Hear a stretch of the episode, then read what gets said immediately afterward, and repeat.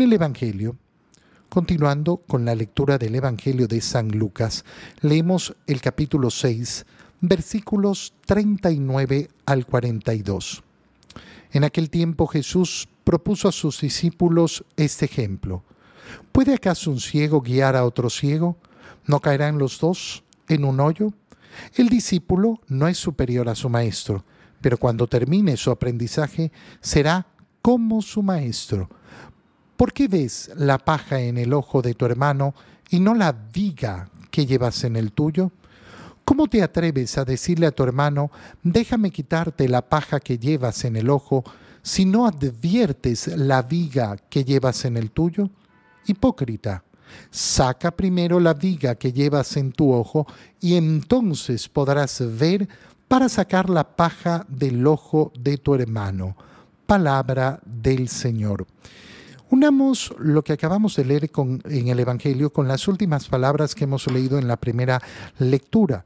San Pablo decía, yo corro dominando efectivamente mi cuerpo, obligándolo a que me sirva, no sea que después de predicar a los demás quede yo descalificado. La predicación del Evangelio tiene que ser en primer lugar a uno mismo. A veces a mí me preguntan, padre, ¿y de dónde saca las cosas que dice? Me las digo a mí. Esta lección divina es una lección divina hecha para mí, mi oración personal, transmitida, compartida con aquellos que le sirven y aquellos que la quieren escuchar. Pero es mi oración personal.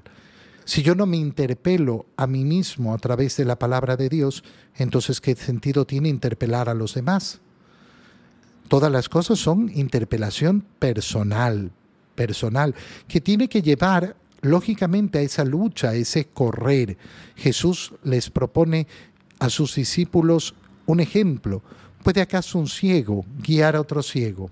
No, pues, no podrá un ciego guiar a otro ciego. Nuestra misión es evangelizar. Sí, ya lo hemos dicho, como todo hijo de Dios tenemos que anunciar el Evangelio. Pero para anunciar el Evangelio necesitamos vivir en la luz. Porque si no vivimos en la luz, si no tenemos ese deseo de correr la carrera, si no tenemos el deseo de alcanzar la meta, entonces, ¿de qué voy a estar hablando? Voy a estar hablando de cosas que no creo. Yo creo en la salvación. Yo creo en la vida eterna, yo creo en la resurrección de los muertos, yo creo en participar de la gracia de Cristo, yo creo en Dios.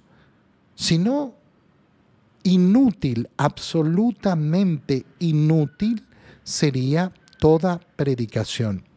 El Señor, después de decir, un ciego no puede guiar a otro ciego, dice, el discípulo no es superior a su maestro. Y este es el punto de partida. Aquel que cree que porque ha conocido un poquito el Evangelio ya ha llegado a la meta, se equivoca. Qué importante es reconocernos en nuestra vida como discípulos. Discípulos, ¿yo quién soy? Soy discípulo del Señor. ¿Qué quiere decir? Que estoy en aprendizaje. Pero ¿y a estas alturas de la vida estoy todavía en aprendizaje? Sí, por supuesto. Pero de ahí viene algo precioso, porque a pesar de que el discípulo no es superior a su maestro, cuando termine su aprendizaje será como su maestro. Y esta es nuestra meta. ¿Qué significa ser cristiano? Ser cristiano es tener a Cristo como maestro, ser discípulo del Señor. Y ser discípulo del Señor significa querer llegar a la meta, querer llegar al final del aprendizaje y ser como el Señor. Esto, en otras palabras, se traduce diciendo, nosotros lo que queremos es ser el mismo Cristo, iguales a Cristo. ¿A qué me dedico yo? A imitar a Cristo. Esa es mi vida. ¿A qué me dedico yo? A imitar a Cristo, a imitar a Cristo. ¿Qué pasa cuando una persona dice, no, pero yo no puedo ser como Jesús, Jesús es hijo de Dios, Jesús es inalcanzable para mí? Entonces no es tu maestro. Y entonces tú no eres su seguidor, tú no eres su discípulo, por tanto tú no eres cristiano. Sí, nosotros tenemos que imitar a Cristo, en eso consiste toda nuestra fe. Nuestra fe consiste en la imitación de Cristo, que lleva no solo a ser iguales a Él, porque en el cristianismo de lo que se trata es de formar una relación personal con el Señor que nos lleva a ser el mismo Cristo. Ser el mismo Cristo. Unirnos de tal manera a Él que seamos idénticos a Él. ¿Cuándo lo vamos a lograr? Cuando lleguemos a la meta, cuando lleguemos al final del aprendizaje. ¿Y cuándo se llega al final del aprendizaje? Al final de la vida. Por eso una persona no puede decir, yo ya llegué. No, no has llegado. No ha terminado tu camino, no ha terminado tu carrera. No, yo ya tengo tantos años, yo ya estoy viejo, yo ya no ha terminado. Si respiras, todavía no ha terminado. Todavía puedo aprender, todavía puedo dominarme más a mí mismo, todavía puedo amar más, todavía puedo imitar más a la perfección a Cristo. Teniendo esto claro, el Señor entonces entra a ver esa disposición de nuestro corazón de querer corregir a los demás sin querer corregirnos a nosotros mismos. ¿Por qué ves la paja en el ojo de tu hermano y no la viga que llevas en el tuyo? Qué fácil nos resulta efectivamente mirar los errores de los demás. Es facilísimo. Tenemos una condición innata. Pero fíjate bien, porque el Señor no nos manda a vivir y dejar vivir. No es esto lo que está diciendo el Señor.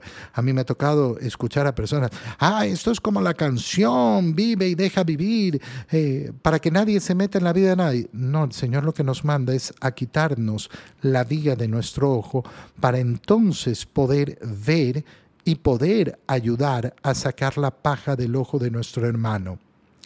El Señor no nos manda desvincularnos de la vida de los demás. El Señor nos manda hacer un profundo examen de conciencia, siempre apuntando a mí, a mis pecados. Qué terrible es en el confesionario cuando las personas entran a hablar de los demás. ¿Cuáles son tus pecados? Es que mi esposo no sé qué, mi esposa no sé cuánto, mi hijo no sé qué, mi cuñado, mi vecino, no sé. Pero la pregunta en el confesionario es, ¿cuáles son tus pecados? No, yo no tengo pecados. Entonces, ¿para qué vienes al confesionario? ¿Para hablar mal de los demás? Es tremendo, ¿eh? Hay personas que no salen de ahí, que están ahí metidos, solamente ahí. Es tremendo. Es tremendo, verdaderamente tremendo darse cuenta que solo estoy pendiente de lo malo que hacen los demás. Y a la hora de observarme a mí, no soy capaz.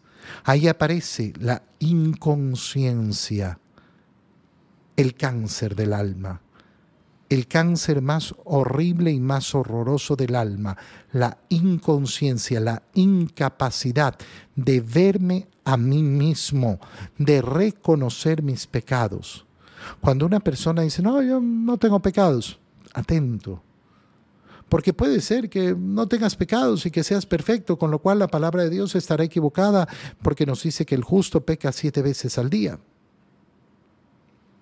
Puede ser, pero tal vez es más probable que yo sufro de inconsciencia, que no veo mis pecados, que veo perfectamente las pajitas en el ojo ajeno, pero no veo la viga en el mío. Luz. Señor, necesito luz para poder ver mi conciencia con claridad. Te doy gracias, Dios mío, por los buenos propósitos, afectos e inspiraciones que me has comunicado en este tiempo de Lección Divina. Te pido ayuda para ponerlos por obra.